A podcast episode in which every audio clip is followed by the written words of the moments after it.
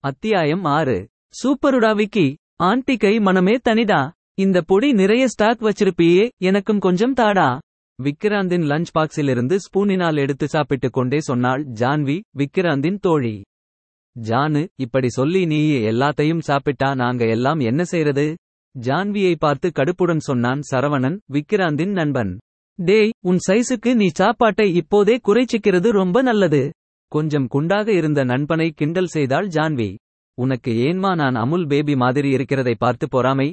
ஆமாம்டா எனக்கு பொறாமைப்பட வேற எதுவுமே இல்லை பாரு. இன்னும் ஒரு மாசத்துல உனக்கு கல்யாணம் ஞாபகம் வச்சுக்கோ ஒழுங்கு மரியாதையா ஜிம்முக்கு போய் கொஞ்சம் ஒர்க் அவுட் செய். இல்லைனா ரூபினி கிட்ட டோஸ் வாங்க போற. அப்படியா சொல்ற? ஆமாம். ஆறு மாசம் முன்னாடி அவ உன்னை பார்த்தப்போ நீ நல்லா எக்ஸர்சைஸ் எல்லாம் செய்து ஸ்மார்ட்டா இருந்த. இப்போ ஒரு அஞ்சு கிலோ போட்டு இருப்பன்னு நினைக்கிறேன்.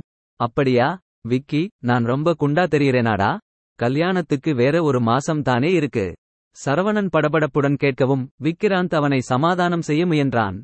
டேய் சரவணா எப்படி இருந்தாலும் கொஞ்சம் எக்ஸர்சைஸ் செய்யறது நல்லது தாண்டா. ஆமாம் என்ன செய்றாங்க உன்னுடைய வருங்கால ஒய்ஃப் எம்எஸ்ஜிஎம்எட் படிச்சிருக்காடா. இப்போ சும்மா பக்கத்தில் ஒரு சின்ன ஸ்கூலில் டீச்சரா இருக்கா? கல்யாணத்துக்கு அப்புறம் வேலைக்கு போறதும் போகாததும் அவளோட விருப்பம். கண்கள் மின்ன சொன்ன சரவணனை கேலியாக பார்த்தாள் ஜான்வி. பார்த்தியா விக்கி நம்ம சரோ எவ்வளவு நல்லவனா மாறிட்டான்னு? என்னாலையும் நம்பதான் முடியலை ஜானு. எப்படிடா சரோ இதெல்லாம்? ஹி ஹி ஹி. இதெல்லாம் அரசியல்ல சகஜம்டா விக்கி. சரி நீ சொல்லு. உன் கல்யாணம் எப்போ? வீட்டில் ஜல்லடை போட்டு பொண்ணு தேடுறாங்களா? இல்லைடா சரோ. அந்த பொறுப்பை என் கிட்டேயே விட்டுட்டாங்க. என்னது உன்னை நம்பி விட்டுட்டாங்களா? ஏன்டா உன்னை உங்க வீட்டில தண்ணி தெளிச்சு விட்டுட்டாங்களா? விக்ராந்த் பதில் சொல்லாமல் சரவணனை பார்த்து முறைத்தான். சரி சரி கோபப்படாதே. ஆன்லைன் மேட்ரிமோனியல் சைட்ல எல்லாம் உன் ப்ரோஃபைல் ஆட் செய்துட்டியா? அதெல்லாம் எனக்கு சரியா வராது சரோ. ப்ரோஃபைல் போடுறதுக்கு அப்டேட் செய்யறதுக்கு எல்லாம் எனக்கு நேரம் இருக்குமா தெரியலை. அதை விட நல்ல புரோக்கர் கிடைச்சா சரியா இருக்கும். எனக்கு மேரேஜ் அரேஞ்ச் செய்த மேரேஜ் புரோக்கர் கிட்டேயே உனக்கும் சொல்லி வைப்போம். உனக்கு பிடிச்ச மாதிரியே பெர்ஃபெக்ட்டா பொண்ணு கண்டுபிடிச்சு தருவார். இது பெட்டர் சரோ இன்னைக்கு ஈவினிங்கே அவரை பார்க்க போவோமா? விக்கிராந்த் ஆர்வத்துடன் கேட்கவும் ஜான்வியும் சரவணனும் அவனை ஆச்சரியத்துடன் பார்த்துவிட்டு பின் சிரித்தார்கள். சொல்லுங்க சார் உங்களுக்கு என்ன மாதிரி பொண்ணு வேணும்? கண்ணாடியை சரி செய்தபடி கேட்ட புரோக்கர் பரமசிவத்தை பார்த்து பதில் சொன்னான் விக்ராந்த் படிச்சிருக்கணும் அழகா இருக்கணும் கேரக்டர் நல்லதா இருக்கணும் நான் வீட்டில் ஒரே பையன் மூத்தவனும் கூட சோ கொஞ்சம் பொறுப்பானவளா இருக்கணும். அம்மா அப்பா என் தங்கை எல்லோரிடமும் நல்லபடியா பழகுபவளா இருக்கணும். தெளிவான அவனின் பேச்சை கேட்டு பரமசிவமும் அருகில் இருந்த சரவணனும் அவனை ஆச்சரியமாக பார்த்தார்கள். பரவாயில்லையே நல்லா தெளிவாயிருக்கீங்க.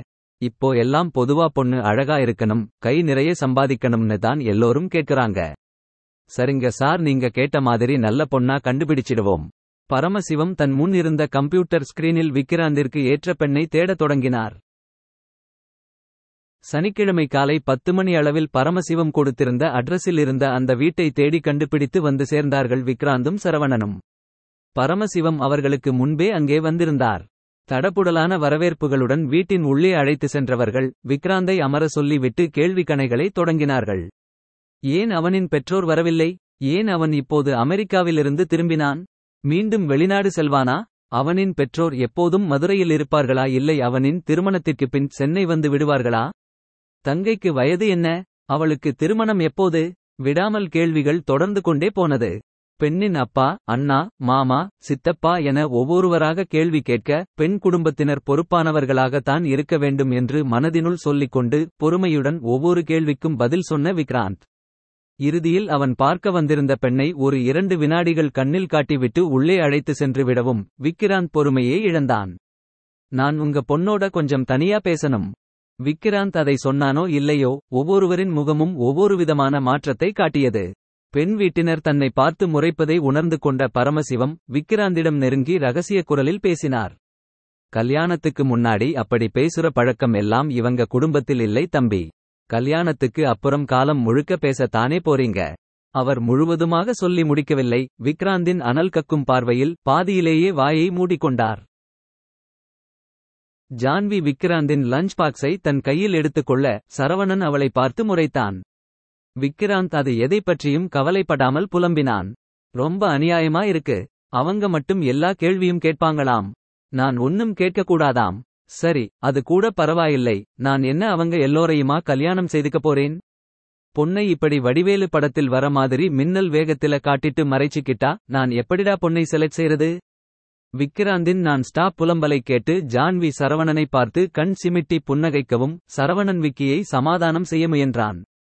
இதுக்கு தான் நண்பா இப்போ எல்லாம் எல்லோரும் ஆன்லைன்ல இன்ஸ்டா ஃபேஸ்புக்னு பார்த்து பேசி கனெக்ட் ஆகிக்கிறாங்க. நீ வீட்டுக்கு போய் ஃபேமிலி எல்லோரும் இருக்கும் போது பொண்ணை பார்த்தா இப்படி தாண்டா நடக்கும் பச். எனக்கு அதெல்லாம் செட் ஆகாது சரோ. சரி சரி ஒரே ஒரு பெண் பார்க்கும் படலம் தானேடா முடிஞ்சிருக்கு அதுக்குள்ளே நீ இப்படி அழுத்துக்கிட்டா எப்படிடா? நீ டென்ஷன் ஆகாதே. பொதுவா பொண்ணு வீட்டுல கொஞ்சம் ஸ்ட்ரிக்டா தாண்டா இருப்பாங்க. நீ ஃபாரின் எல்லாம் போய் வந்ததால எல்லோரும் அப்படியே ரொம்ப ப்ரோக்ரஸிவா தின் செய்யணும்னு எதிர்பார்த்தால் எப்படி? ஆமாம் விக்கி காலம் கெட்டு போயிருக்கு. இது போல புரோடக்டிவா இருக்கிறபதை தப்புன்னு சொல்ல முடியாது. சரவணனும் ஜான்வியும் சொல்வதில் இருக்கும் உண்மை உரைத்ததால் அமைதியாக அதை ஏற்றுக்கொண்டான் விக்ராந்த். தொடர்ந்து பேச்சு வேறு பக்கம் செல்ல விக்கிராந்த் மனதுக்குள் அன்று சில வினாடிகள் பார்த்தவளை நினைவுக்கு கொண்டு வந்தான். ஏன் என்ன என்ற காரண காரியம் இல்லாமலே அவனின் மனம் அன்று ஒரு சில வினாடிகள் பார்த்தவளையும் புகைப்படத்தில் பார்த்த பிரியாவையும் ஒப்பிட்டு பார்த்தது. அப்படி ஒப்பிட்டு பார்ப்பது தவறு என்று அவனுக்கே புரிந்தது. ஆனாலும் அவனின் மனம் அதைதான் செய்தது.